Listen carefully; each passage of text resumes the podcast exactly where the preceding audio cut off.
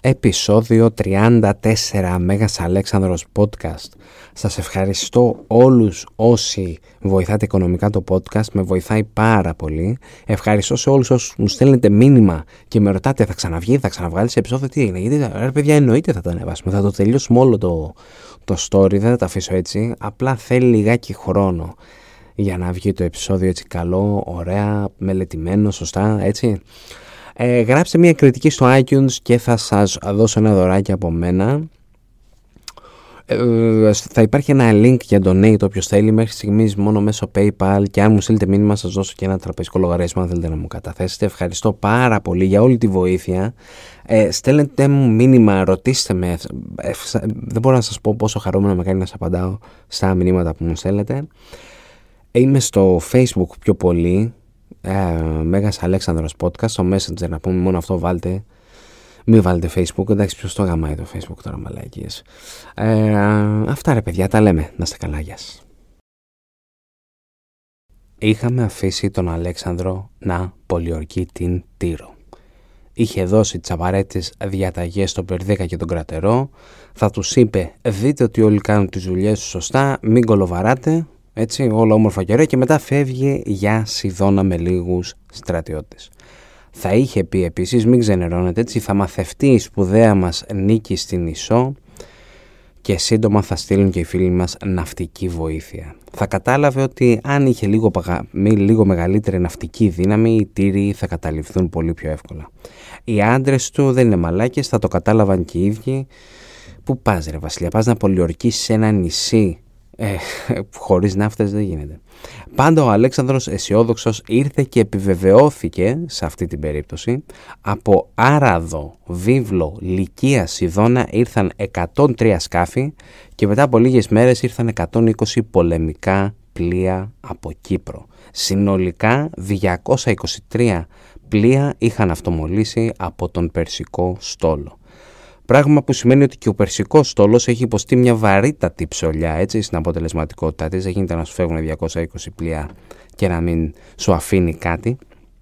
Αλλά και το, και το ηθικό όμως των Μακεδόνων θα ήταν ανεβασμένο διότι είχαν μάθει για την αποφυγή ενός δικού τους πεντικοντόρου Κουμάντο έκαναν ο Αμφότερος και ο Ιγέλοχος, τους κυνήγαγαν οι άντρες του Φαρνάβαζου, προσπαθούσαν να τους αποκλείσουν μέσα στον Ελίσποτο αλλά δεν έκατσε η φάση.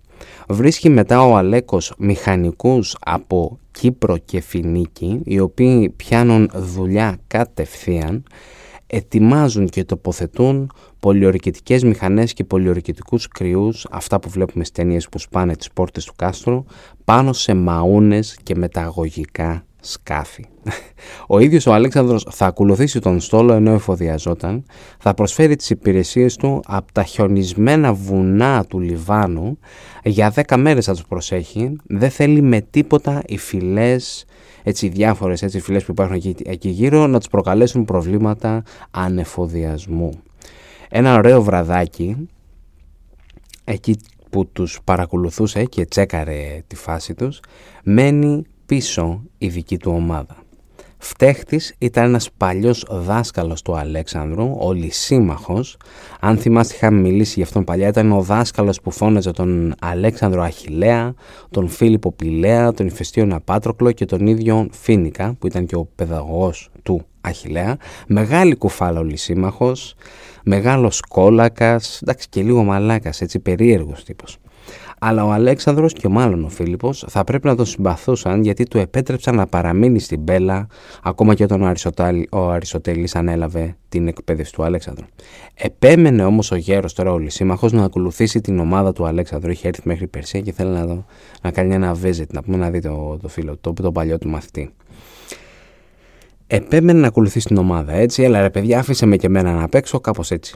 Δεν μπορούσε όμως να κρατήσει τον ίδιο ρυθμό με τα μαχήμια του Αλέκου, οπότε πέφτει η νύχτα, μειώνεται η ορατότητα, μένει πίσω ο Άλεξ να προσέχει τον παλιό του δάσκαλο μαζί με ένα-δυο ακόμα δικούς του. Τον είχαν δαγκώσει από το κρύο, ε, έτρεμαν μας λένε οι πηγές μας, συγκεκριμένα ο Πλούταρχος πιο πολύ, παράγραφος 24 για όποιος ενδιαφέρεται. Ακριβώς μπροστά τους υπήρχαν φώτα από το στρατόπεδο των Περσών. Ο Αλέξανδρος δεν γουστάρει που κρυώνει ο παλιός δάσκαλος και η υπόλοιπη παρέα του, οπότε πάει και καλά μόνος του προς το στρατόπεδο, αθόρυβα, δεν το πήρε χαμπάρι κανένας. Και σκοτώνει εκεί δύο ντόπιους που βρήκε εκεί πέρα να πούμε τους πρώτους. Και με το μόνο όπλο που είχε μαζί του ήταν ένα εγχειρίδιο μας λένε πηγές, ένα μικρό δίκοπο μαχαίρι. Τους κλέβει τη φωτιά και επιστρέφει μετά στους δικούς του, οι οποίοι μπόρεσαν και άναψαν και αυτή τη δική τους, αράζουν για το βράδυ και το επόμενο πρωί συναντήθηκαν με τους υπόλοιπους.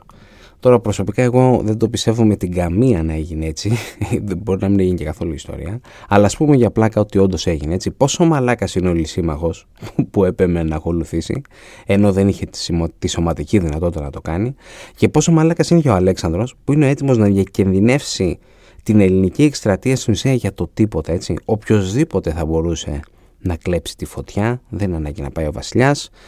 Αλλά εντάξει, εγώ δεν έχω φτιάξει ποτέ φωτιά από το τίποτα, έτσι.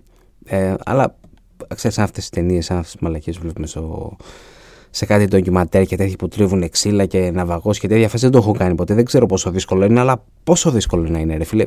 Δεν είναι χίλιες φορές προτιμότερο να το προσπαθήσεις αυτό να κάνεις λίγο από ξεράκια να τρέψεις παρά να διακινδυνεύσεις ολόκληρη την εκστρατεία και τη δική σου ζωή. Τέλος πάντων, προχωράμε. Κάτι περίεργο, κάτι δεν μου κολλάει σε αυτή την ιστορία, αλλά τέλος πάντων και καλά ήταν εκεί ο Λυσίμαχο. Εκεί ήθελα να καταλήξω. Αφού τελείωσε αυτή η αποστολή, επιστρέφει στη προς Σιδώνα, όπου μαθαίνει ότι η αποστολή του Κλεάνδρου τα έχει πάει περίφημα, επέστρεψε από Πελοπόννησο με 4.000 ακόμα μισθοφόρους. Είχε ακουστεί ότι οι Πέρσες δεν σκαμπάζουν μία από πόλεμο έτσι σε σχέση με τους Ελληνάρες φυσικά και αφήνουν χρυσό αριστερά-δεξιά έτσι. Οπότε και να μην πληρωθείς από το βασιλιά που κάτι τέτοιο δεν έπαιζε. Ο Αλέξανδρος τηρούσε το λόγο του να πούμε και έδινε και μπουρμπάρ και όχι μπουρμπάρ πόνους να πούμε και πριν και ωραία ήταν ωραίος αυτά. Αλλά θα έβγαζες και καλό μεροκάμοντο από τα λάφυρα. Έτσι. Οπότε με το που φτάνει κοντά στην Τύρο τώρα ο Αλέξανδρος μαζί με τον νεοσύστατο στόλο του δίνει εντολή να μπουν σε σχηματισμό μάχης. Μπροστά μπροστά είναι ο Αλέξανδρος με τη μακεδονική πεντικόντορό του. Πεντικόντορό του, ναι, καλά το είπα, καλά, ελπίζω. Πού άλλο θα πήγαινε ο Αλέξανδρος, έτσι, πάντα μπροστά και από εκεί να ηγείται, από εκεί να κάνει κουμάντο. Δίπλα του έχει μοιράσει τα κυπρέικα σκάφη, δηλαδή 60 αριστερά και 60 δεξιά και πάμε τώρα full προς Τύρο για επίθεση. Ο ναύαρχος της Τύρου, όταν το έμαθε αυτό, λέει «Ε, μα εδά τους γάμισα». Τους ψήνει όλους για επίθεση βγαίνουν στη θάλασσα και βλέπουν αυτή την τεράστια αρμάδα να έρχεται κατά πάνω τους. Πόρε, πώς, τι, που μπλέξαμε τώρα. Ανακρούν πρίμνα, που λένε οι ναυτικοί, γυρίζουν δηλαδή 180 μοίρες να ξαναμπούν στο λιμάνι τους.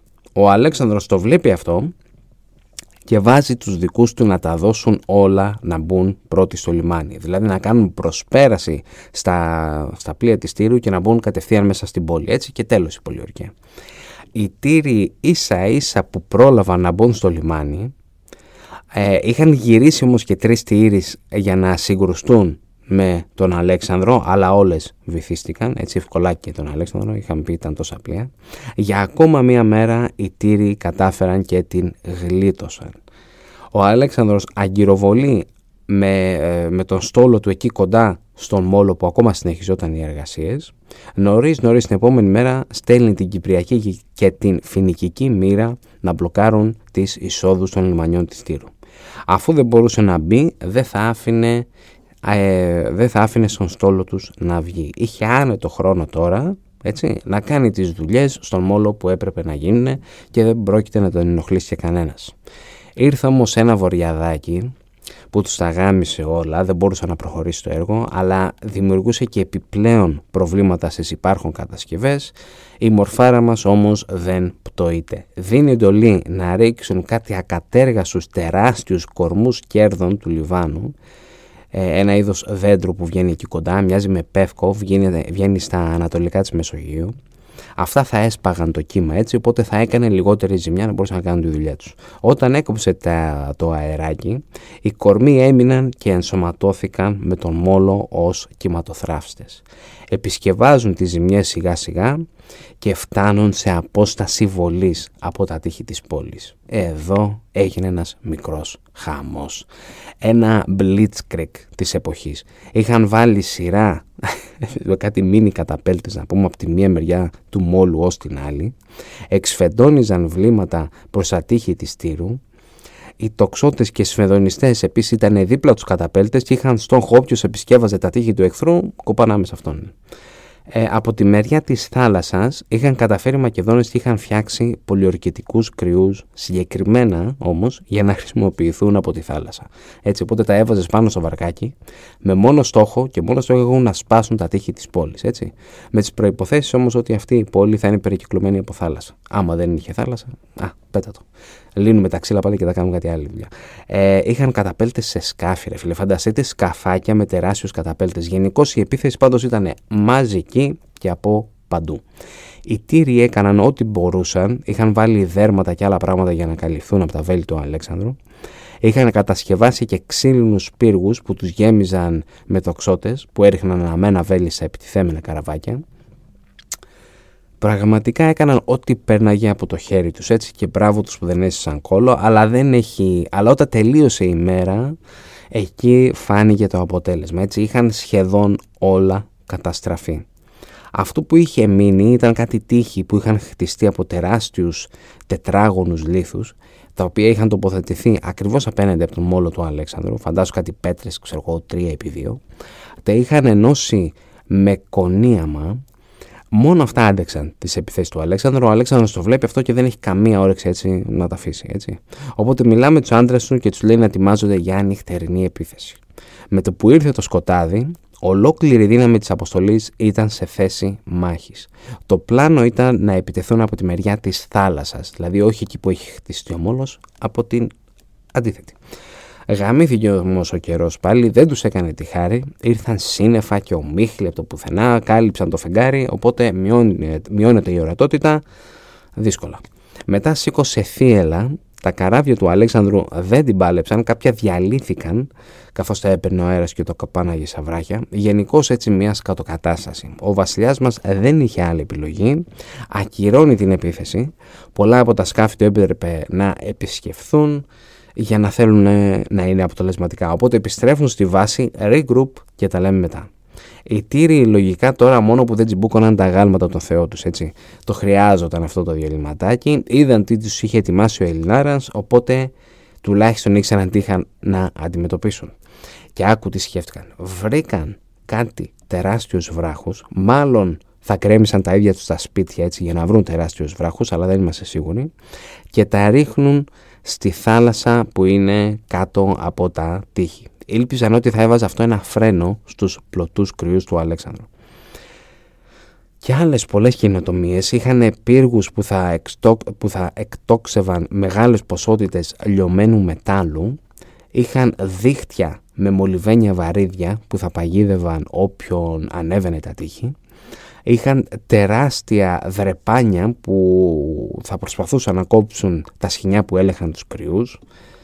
Αυτό που ίσως θα τους έχει αγχώσει στην όλη φάση όμως περισσότερο είναι ότι οι Καρχιδόνοι, σας θυμίζω ότι είχαμε ορισμένους καλεσμένους στην πόλη μας, είχαν ορισμένους καλεσμένους στα παλικάρια και έτσι είχαν υποσχεθεί ότι θα, θα, θα τους βοηθούσαν να τα έβρισκαν σκούρα. Τελικά παίρνουν πίσω όμως ό,τι είχαν υποσχεθεί. Έβλεπαν, έβλεπαν ότι είναι θέμα χρόνου να κάνει απόβαση στο νησί ο Αλέξανδρος. Τους λένε ότι τα πράγματα δεν πάνε καλά για αυτούς, έτσι έχουν και αυτοί τα δικά τους θεματάκια. Δεν θα μπορέσουν να στείλουν τη βοήθεια που είχαν υποσχεθεί. Αυτό πρέπει να τους ξενέρωσε αρκετά. Ο Αλέξανδρος έχει και αυτό τα προβλήματά του. Έτσι, θέλει οπωσδήποτε να βγάλει αυτές τις τεράστιες κοτρώνες που είχαν βάλει για να κόψει τη φόρα των πολιορκητικών κρυών. Αυτό για να γίνει πρέπει να αγκυροβολήσει ένα μεγάλο πλοίο, έτσι, ώστε να είναι σταθερό. Δένεις τις πέτρες, τις τραβάς πάνω και τις ξεφορτώνεις, έτσι. Μέχρι τότε οι άγκυρες ήταν δεμένες με σχοινιά. Οι τύροι βλέποντας τι κάνουν οι Μακεδόνες στέλνουν τα δικά τους βατράχια για να κόψουν τα σκηνιά. Η δουλειά μπορούσε μόνο να ολοκληρωθεί όταν ο Αλέξανδρος αντικατέστησε τα σκηνιά με αλυσίδες. Οπότε, όταν βλέπετε ένα πλοίο ή ένα καραβάκι που έχει δεμένη την άγκυρά του με αλυσίδα και όχι με σκηνή, ο πρώτος που το έκανε αυτό είναι ο Αλέξανδρος. Γαματό. Πόσο μορφά ρε φίλε. Τελικά τα κατάφεραν, πήραν τις πέτρες, τις φορτώνουν στους καταπέλτες και τις πετάνε όσο πιο βαθιά μπορούν. Έτσι. Αν είστε μάγκες πηγαίνετε να τα βρείτε εκεί. Κάπου εδώ ο Μόλος φτάνει την Τύρο. Ο Αλέξανδρος επιτέλους κατάφερε και σύνδεσε την Τύρο με την ενοχώρα. Οπότε δίνει εντολή για άμεση επίθεση. Οι Τύροι σκέφτονται ακόμα κάτι έξυπνο, είχαν πολλά κόλπα τα παιδιά. Γέμισαν πολλά μεταλλικά δοχεία με άμμο και χαλίκια. Πετάνε τα δοχεία στη φωτιά μέχρι να πυρώσει. Ανεβάζουν μετά τα δοχεία ψηλά, είχαν ένα μηχανισμό που τα ανέβαζε και μετά ανοίγει το δοχείο και πέφτει και αδειάζει αυτή την καυτή άμμο και τα καυτά χαλίκια να πούμε σε επιτιθέμενους Μακεδόνες. Α, τώρα αυτό το μείγμα πρέπει να φανταστείτε ότι θα παίρναγε μέσα από τους θώρακες των στρατιωτών, έτσι. Αυτό πρέπει να πω σε αρκετά. Ο Αλέξανδρος το βλέπει αυτό, λέει ας υποχωρήσουμε τώρα και βλέπουμε τι κάνουμε. Αυτό τώρα λέγεται ότι κάπου εδώ ε, του είχε περάσει σοβαρά από το μυαλό να τα ακυρώσει όλα και να κατευθυνθεί προς Αίγυπτο. Έτσι τώρα έχουν περάσει περίπου 6 με 7 μήνες από τότε που ξεκίνησε η πολιορκία.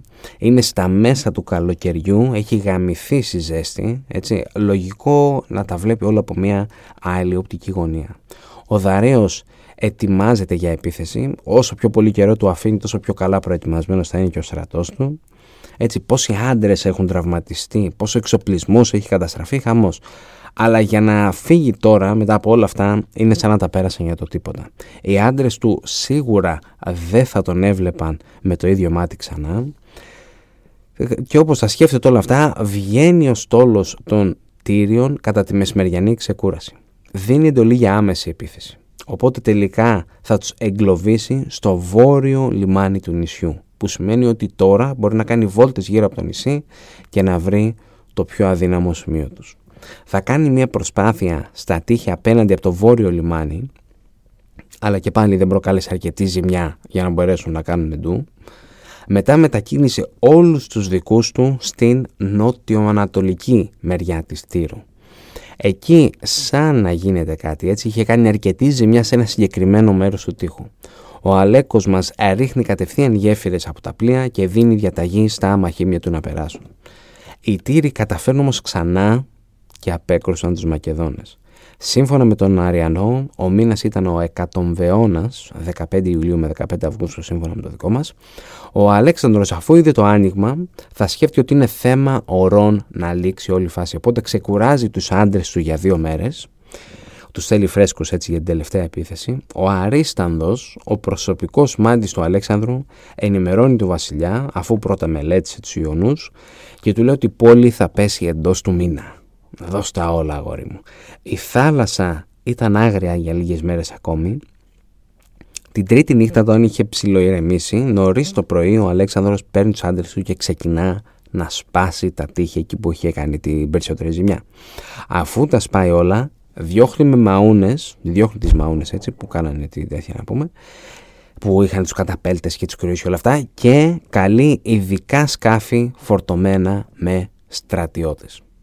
Ενώ γίνεται αυτό, τα Κυπρέικα και τα Φινικικά σκάφη εξαπέλυσαν επίθεση εναντίον των δύο λιμανιών και πολλά άλλα σκάφη με τοξότες και πολεμοφόδια περικύκλωναν το νησί και βοηθούσαν εκεί που έπρεπε. Σύντομα η δύναμη κρούσης ήταν πάνω στο νησί και ξεκινά να μπει από τα σπασμένα τείχη. Πρώτος πάει να μπει ο Άδμητος, δίνει εντολή να τον ακολουθήσουν και οι δικοί του, αλλά θα φάει μια στο κεφάλι και θα μείνει εκεί. Ο Αλέξανδρος είδε να πεθαίνει ο δικός του και αναλαμβάνει ο ίδιος την επίθεση, μαζί με τους εταίρους του. Ακολουθούσε ο κρατερός με ένα τάγμα της φαλαγκάς του. Την ίδια στιγμή η Κυπριακή και η Φινικική μοίρα έχουν καταφέρει και έχουν περάσει μέσα στα λιμάνια της πόλης. Οι τύροι που μάχονται στα τείχη βλέποντας ότι είναι έτοιμα, έτοιμα όλοι να τη φάνε έτσι θα μπουν οι άλλοι μέσα να πούμε υποχωρούν προς το κέντρο της πόλης. Ενώ υποχωρούν, στείλουν και οδοφράγματα. Έτσι προσπαθούν να βάλουν παγίδες, μήπως μπορούν να καθυστερήσουν τους Μακεδόνες. θα φτάσουν τελικά στο ιερό του Αγίνορα οι Μακεδόνες που τις κυνήγησαν, που τις κυνήγαγαν και είχαν να αντιμετωπίσουν και κεραμίδια που τους πέταγαν οι, που τους πέταγαν οι ντόπιοι να πούμε που είχαν μείνει εκεί πέρα από τις ταράτες των σπιτιών. Τελικά όμως οι Μακεδόνες τους βρίσκουν, τους περικυκλώνουν και τους σκοτώνουν. Αργότερα μπήκαν και οι βετεράνοι στην πόλη, έτσι, τα σκληρά παιδιά. Όποιον έβλεπαν τον σκότωναν. Είχαν φύγει γυναίκες και παιδιά, οπότε τουλάχιστον έχουμε να λέμε ότι σκότωναν μόνο άντρες, που ήξεραν ότι ίσως γύριζε έτσι το παιχνίδι. Αλλά μιλάμε για μακελιό. ε, του σκότωναν με μπουκέτα, με κλωτσιές. Εντάξει, βγάλαν το άχ τους οι στρατιώτες. Έτσι είχαμε πει σχεδόν 7 μήνες πολιορκίας. 7 μήνες οι τύροι τα είχαν δώσει όλα. Τώρα ήρθε η ώρα για τα αντίπεινα. Ο Γκριν λέει η Τύρος έγινε ένα σφαγείο που κάπνιζε βουτυγμένο στο αίμα. Κάποιοι από τους πολίτες, μάλλον αυτοί που πέταγαν τα κεραμίδια έτσι, κλειδώθηκαν στα σπίτια τους και αυτοκτόνησαν. Συνολικά θα πεθάνουν 8.000 τύροι, ο αριθμός θα ήταν ακόμα μεγαλύτερος. Οι Σιδόνιοι, ενώ είχαν οι Σιδόνιοι από εκεί πέρα δεν θυμάσαι που έλεγα στην αρχή πήγαινε προς Σιδόνια και τέτοια, οι Σιδόνιοι που είχαν αιώνια έχθρα με τους Τύριους, μάλλον είδαν αυτά που τους έκανε ο Αλέξανδρος και οι υπόλοιποι Μακεδόνες και οι Έλληνες και σύμφωνα με τον Κούρτιο τους λυπήθηκαν και φυγάδευσαν 15.000 από αυτούς. 15.000 ψυχές φαντάσου. Ο βασιλιάς Αζέλμικος, οι γνωστοί του δηλαδή άλλοι ευγενείς και οι επισκέπτες από Καρχιδόνα είχαν βρει καταφύγιο στον ναό του Μέλκαρτ. Ο, ο Αλέξανδρος τους βρίσκει και τους χάρισε τη ζωή τους. Θα βρεθούν ακόμα 30.000 άντρες, αυτοί θα πουληθούν ως δούλοι και 2.000 άντρες που θα τέριαζαν γάντι σε οποιοδήποτε στρατό, δηλαδή ξέρεις, έτσι, έτοιμοι. Φαίνεται, άντρες θα ήταν στο peak τέλος πάντων. Αυτοί θα σταυρωθούν. σταυρωθούν, οπότε φαντάσου 2.000 άντρες σταυρωμένους στον δρόμο. Αυτούς τους βλέπεις από μακριά και έρχεσαι και καταλαβαίνεις ότι α, πάμε στην πόλη που πήγε ο Αλέξανδρος και τους, γάμισε όλους να πούμε, οπότε δεν τη λέμε ξανά στον Αλέξανδρο θα, θα ελευθερώσει τον Αλεξανδρινό Απόλλωνα που είχαμε πει, που είχαμε αναφέρει την προηγούμενη φορά. Τον είχαν δέσει γιατί ήταν στον ύπνο τους να τους εγκαταλείπει. Κόβει τις χρυσές αλυσίδες, έτσι, τις κόβει για να είναι πιο άνετος ο Θεός, ρε φίλε. Τόσες χάρες έχει κάνει του Αλέκου. Και μετά από όλα αυτά έκανε επιτέλους την θυσία του προς τον Μέλκαρτ η πιο ακριβή θυσία που έγινε σε αυτό το Θεό ποτέ. Έτσι, στην ουσία ο Αλέξανδρος θυσίασε 8.000 ντόπιους, τον Άδμητο, γενναίο παλικάρι, έτσι ο πρώτος που πάτησε τα τείχη της Τύρο, και 400 άλλους Μακεδόνες οπλίτες. Οι αριθμοί είναι από τον Αριανό, έτσι εντάξει θα πέθαναν κι άλλοι, όπως οι Κύπροι, οι Φίνικες και άλλοι σύμμαχοι έτσι, που είχα αναφέρει στην αρχή, αλλά ο Αριανός δεν μας τους αναφέρει στον Ηρακλή αφιέρωσε τον κρυό που έσπασε τα τείχη μαζί με μια επιγραφή που δεν άρεσε στον Αριανό την χαρακτηρίζει ανάξια Εντάξει, πιθανό να ήταν άκρος αλαζονική, έτσι θα έχει και αυτό στα νευράκια του όταν επιτέλους κατάφερε και τους κατέκτησε. Για να έρθουν όλοι στα ίσα τους, οργάνωσε και ένα τεράστιο γλέντι. Αγώνες και τις κατάλληλες τιμές για αυτούς που πέθαναν στη μάχη. Η άλωση της Τύρου είναι από τα μεγαλύτερα κατορθώματα του Αλέξανδρου. Σήμερα πάνω στο μόλο του Αλέξανδρου έχουν χτιστεί δρόμοι, καταστήματα, ξενοδοχεία και ό,τι άλλο μπορείς να φανταστείς. Κάτω από όλα αυτά θα είναι ακόμα οι πέτρες και τα δοκάρια που είχε στήσει ο Αλέξανδρος. Έτσι, με μοναδικό σκοπό να πάει στο ναό του Μέλκαρτ για να προσφέρει θυσίες. Όχι, εντάξει, δεν το πιστεύω αυτό, ούτε εσείς θέλω να το πιστεύετε, μην είσαι τόσο αφελής. Ήθελε με τον τρόπο του να τους πει παραδοθείτε. Έτσι. Είναι στο Λίβανο, για όποιον ενδιαφέρεται. Άνετα πιστεύω μια εκδρομούλα να πω να πάρω γυναίκα και παιδιά μια μέρα να το δω εκεί πέρα. Θα ψήνομαι άνετα. Ο Δάριο, όπως είχαμε πει, είχε προσπαθήσει να μεταφέρει τον πόλεμο στην Ελλάδα. Έτσι. Τα πράγματα γι' αυτόν όμως δεν πήγαιναν καλά οι διοικητές του Μακεδονικού στρατού, ο Αιγέλοχος και ο Αμφότερος, αφού συγκέντρωσαν ένα δυνατό στόλο, είχαν νικήσει τις μοίρες του Αριστομένη στην Τένεδο, ένα νησάκι στο βόρειο Αιγαίο απέναντι από τη Λίμνο. Από εκεί και μετά ακολουθούσαν πορεία νότια και ανακαταλαμβάνουν τη Λέσβο, Χίο και άλλα όμορφα νησάκια έτσι που είχαν ξαναπάρει με το μέρος της Πέρσες. Ο Βάλκαρος καταφέρνει και ξαναπαίρνει τη Μίλητο από τον Πέρση Ιδάρνη ο Κάλλας εκστρατεύει εναντίον των Παφλαγόνων και τα πάει περίφημα. Αλλά με διαφορά ο πιο γαμιστερός από όλους είναι ο Αντίγονος ο Μονόφθαλμος. Έχει δώσει τρεις μάχες εκ παρατάξεως, όσο συμβαίνουν όλα αυτά, εναντίον του Ναβαραζάνη, Ναβαρζάνη, με συγχωρείτε, και τις κερδίζει όλες. Γι' αυτό και αργότερα στις μάχες των διαδόχων, ο Αντίγονος, θα πούμε πολλά για τον Αντίγονο, Αντίγονο δεν μένει απλά θεατής έτσι, αλλά θα παίξει και αυτό ένα μεγάλο ρόλο στο πώς θα πάνε τα πράγματα. Ο Δαρίος, μαθαίνοντας ότι έπεσε η Τύρος και βλέποντας ότι οι δικοί του τον παίζουν έτσι και δεν πάνε καλά, στέλνει ξανά γράμμα στον Αλέκο. Του δίνει ξανά τα ίδια εδάφη στην ουσία που του έδινε και την προηγούμενη φορά, αλλά με διπλάσια λίτρα. Από 10 στα 20.000 τάλαντα, συν ότι μπορεί να πάρει τη μεγαλύτερη κόρη του για γυναίκα.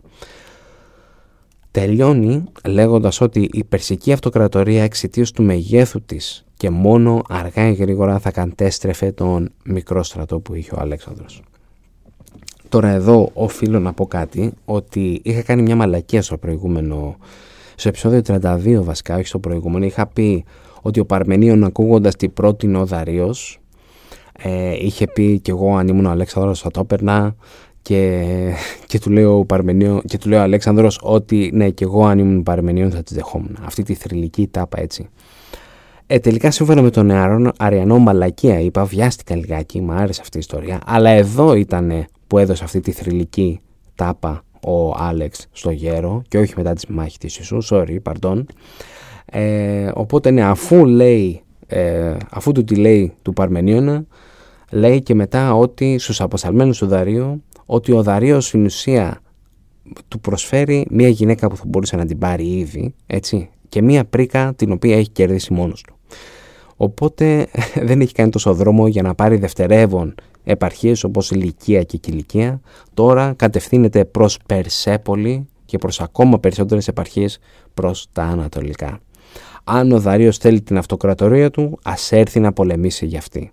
Γιατί, όπως είχε πει και την προηγούμενη φορά, οι Μακεδόνες θα τον καταδιώξουν και θα τον βρουν όπου και αν είναι. Όταν πήρε την απάντηση ο Δαρίος, μας λέει ο Ριανός εγκατέλειψε κάθε προσπάθεια συμβιβασμού και ξεκίνησε τεράστιες ετοιμασίες για πόλεμο. Οπότε λέει στους ατράπες του αραντεβού στη Βαβυλώνα. Αυτή τη φορά θα δώσει έμφαση στον εξοπλισμό. Θα φέρει ολόκληρα κοπάδια αλόγων όπου θα δοθούν σε στρατιώτες που ήταν ποδαράτοι στις προηγούμενες μάχες, όσοι έχουν ζήσει. Όλοι οι στρατιώτες τώρα θα έχουν ασπίδες και σπαθιά. Την προηγούμενη φορά κάποιοι την είχαν βάλει μόνο με, ένα κόντιο έτσι και ότι κάτσι. Επίσης δίνει διαταγή να κατασκευαστούν 200 δρεπανηφόρα άρματα όπως δεν είναι πηγές μας για να κάνουν κομμάτια οτιδήποτε θα στεκόταν εμπόδιο στο δρόμο των αλόγων τους καθώς θα κινούνταν ταχύτατα. Αυτά για τώρα η συνέχεια την επόμενη φορά.